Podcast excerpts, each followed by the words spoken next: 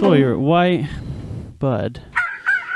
You're not a great cameraman. All you do is provide crotch shots, dude. Can we not provide crotch shots for the podcast? For the people? Can we can we aim it up, please? Ugh, there.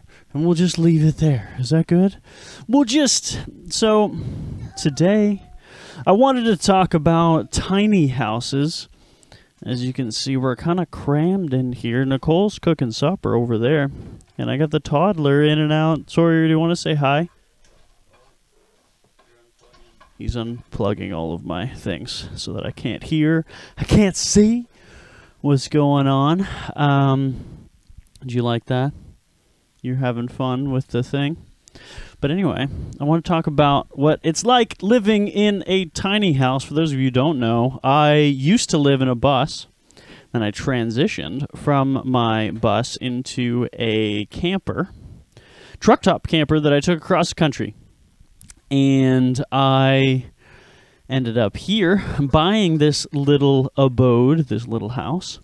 And now we live in it, three of us that's um, a lot at sometimes because of of him because he's a lot. Um, living with a toddler in a tiny space isn't easy, especially when there's like danger about and when you're trying to have like a studio and things for stuff like this to have a spot that you can shoot and a spot that you can call your own especially if you're an introvert and you want to like do your own thing um it's not that easy when one you've got a screaming toddler and two you're constantly in each other's space. So homesteading is one of those things where you have to constantly be doing something and there's no real downtime and it's hard when you're in a, a tiny house in a tiny dwelling and you kind of only have the choice to be in each other's space. There's no free time so it's not really for introverts. I find tiny living specifically not really for the the introverted. Wouldn't you say, babe? Makes it hard. You like to play your Game Boy sometimes. Do you want to talk on mic? You just find yeah, you find a you find a corner of the house and you just kind of hide sometimes. That's why my my office is in the other side of the basement because it just makes it easier for me to go hide there sometimes when I work eight hours a day or six to eight hours a day. Um, but most of the time, you're kind of, I would like to be spending my time outside. The toddler has completely ruined my audio, so I can't hear anything now. But I like to spend most of my time outside uh, in the shed, but the shed isn't insulated, so we can't really use that yet. Uh, or I can't really use that more for this kind of thing yet. I did for the last episode, did uh, use that, use the shed out there, but now just kind of stuck with using, and I wanted to show what it's what it's like. Yeah, tiny houses aren't ideal, especially if you're intro. I think if you're extroverted, you can kind of get away with it. And oh, Sawyer, don't kick the Nicole's trying to squeeze by. That's the issue here is that we don't have much space to do much of anything. I mean, we got rid of the piano, which which really helped because having a piano, as much as it sounds great and it's fun to to play on the piano, you don't really have enough room to do that sort of thing. So we're now living with a keyboard. I've it doesn't sound as good as a piano does, but we'll see. I'll maybe play it sometime or one of these days on the podcast. But um, yeah, tiny house living isn't as glamorous as people like people make it out that like oh it's so amazing it's the best that you live in this tiny little dwelling with your significant other or your significant other and your kids and then the reality of it is you end up um, like this, just in close proximity to each other all the time, right? Yeah. Anyway, so and it's not cute. Like people make it look or try to make it look super cute that you just live in your tiny house and it's like, "Oh, it's so amazing." But real people, like human beings aren't that clean. They're people really like I don't think there's people out there that really genuinely keep their houses that like ridiculously clean. I think they are aliens. I think they're crazy people. Because our house is constantly like we got laundry, even like in the background. I could hardly find a spot that you could uh, not see a bunch of junk not junk, just stuff. Because when you have things you need to store or things you need, like you're when you're cooking, you need somewhere to put your spices, and then you need somewhere to put toddler and toddler diapers, and then your clothes. And yes, you can downsize to a certain extent, but there's only so much you can do when you, well, especially when you're producing stuff. You have a number of cameras, and uh, you just when you're homesteading, homesteading doesn't lend itself well to tiny living, really. At least not in this climate. Uh, if we lived in a different climate and I could be outside more and shooting more outside more of the year, it might be a little different. But the fact that six ish months of the year we're just not able to really be outside really makes it, it difficult so you kind of have to figure it out and like where you're going to store your wood and where you're going to keep this and where you're going to keep that. And uh, you end up with a toddler in your shot most of the time for what you're trying to do. Or you're trying to do voiceovers for clients and stuff and then you have a toddler screeching upstairs or banging on the piano or so you just kind of make do. Right babe? What do you think about living in a tiny house? Do you want to add something? You don't have to come on camera but you can talk if you want no. No interjections as to what tiny house living is like. I mean, it's cute. We just we just installed a little bench over there that really works. We used to have like more seating, uh, or more chairs just sort of strewn about. They were kind of more comfortable. They were cute, but now we've got a more efficient uh, bench style, bar style, I guess, thing with a couple of stools that works well as like a dining room table, and then our coffee table doubles as a dining room table, and I guess everything doubles as a dining room table when you're living in a tiny house. You just kind of put your plate or you put your whatever on whatever you can, because it's not that easy to uh, find space around here, right? And then when you're it's not that easy being cheesy. Well, it's not that easy when you're trying to do like renovations and stuff. If you live in a bigger house and you're trying to renovate, you kind of just like you block off this space and then you do it. Whereas when you're living somewhere this small, you can't really like we were working on the floor in the bathroom this weekend and well nicole was quite frankly and you don't really have the option to not finish it. Otherwise, you just have stuff in the way uh, for an extended period of time. That's what we've run into is that when you have to go, well, you have to take care of the toddler, and you have to eat, and you have to sleep. And in order to do that, you're just going to have stuff in the way.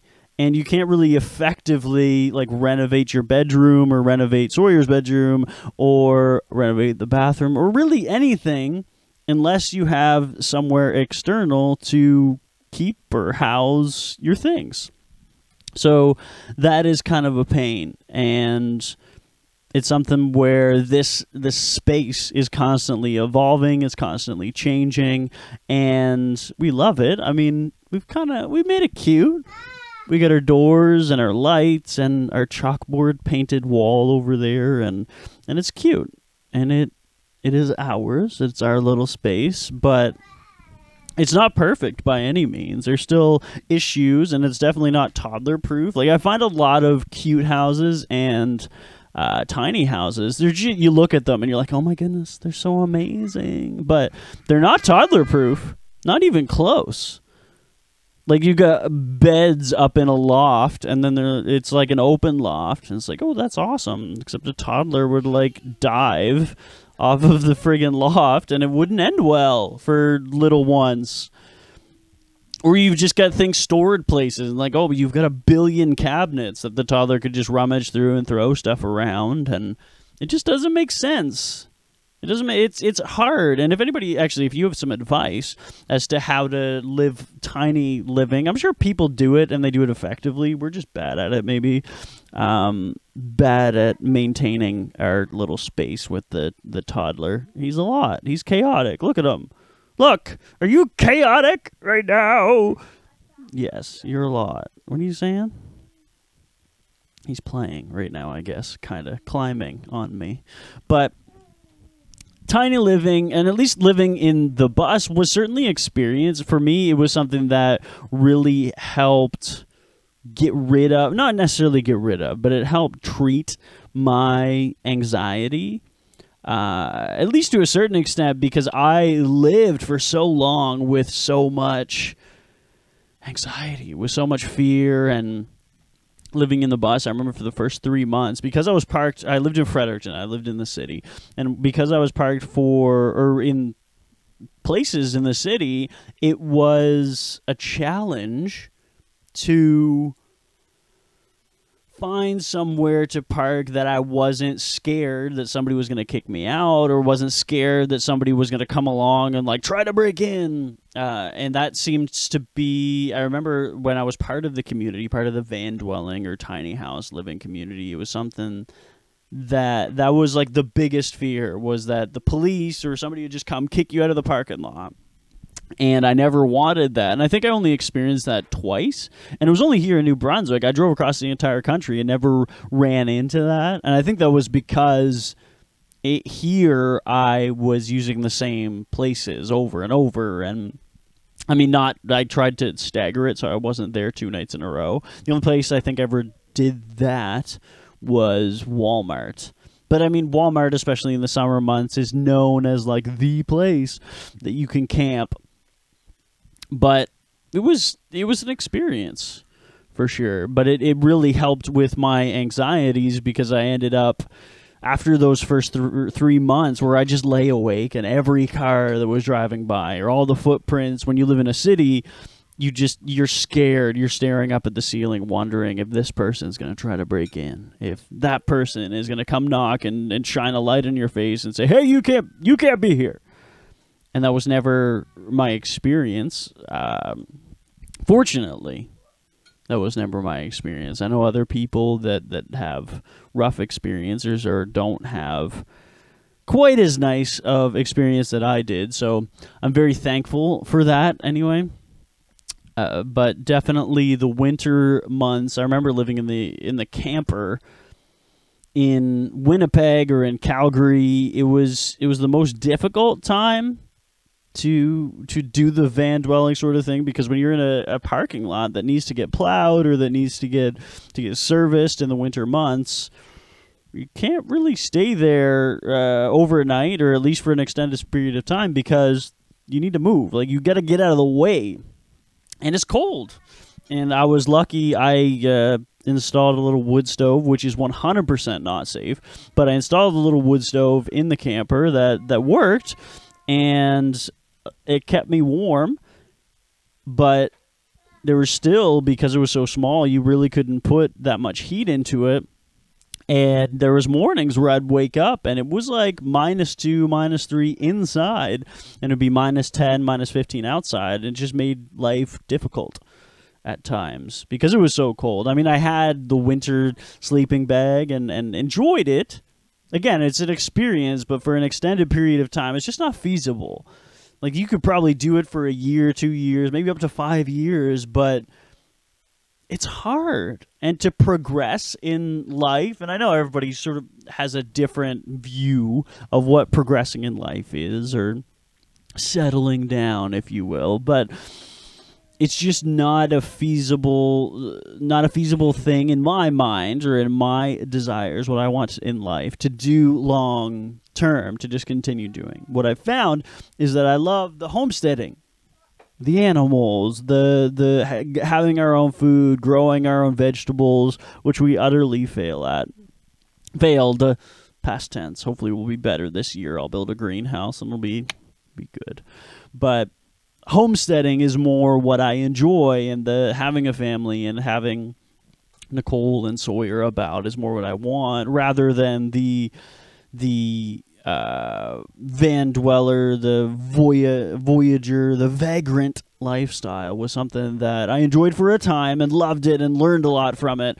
Uh, learned a lot of self sufficiency, was able to get over a lot of my anxieties just that had been instilled in me from nothingness, just personal blah, whatever that I was able to get over.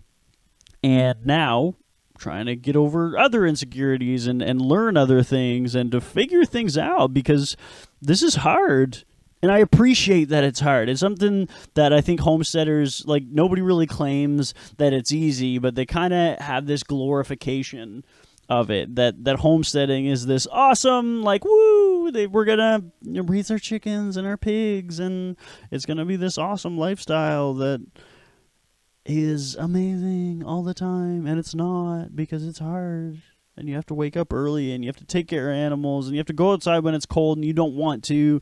And i'm lucky to be able to work from home and to be able to sort of be lax about it.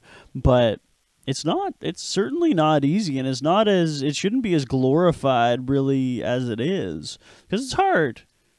But nothing uh, is worth having that really is is easy. So if we're able to to do this long term, I'll be extremely thankful because it's rewarding. Yes, it's hard, but at the end of the day, you just simply feel better because you're doing it and because you're growing and because you're learning and because something relies on you. I have a family that relies on me. I have animals that rely on me.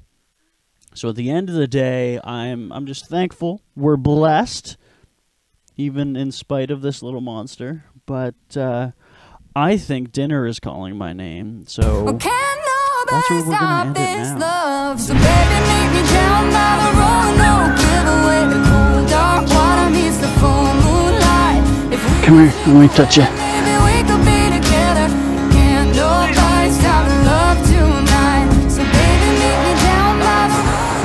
People. I'm so tired.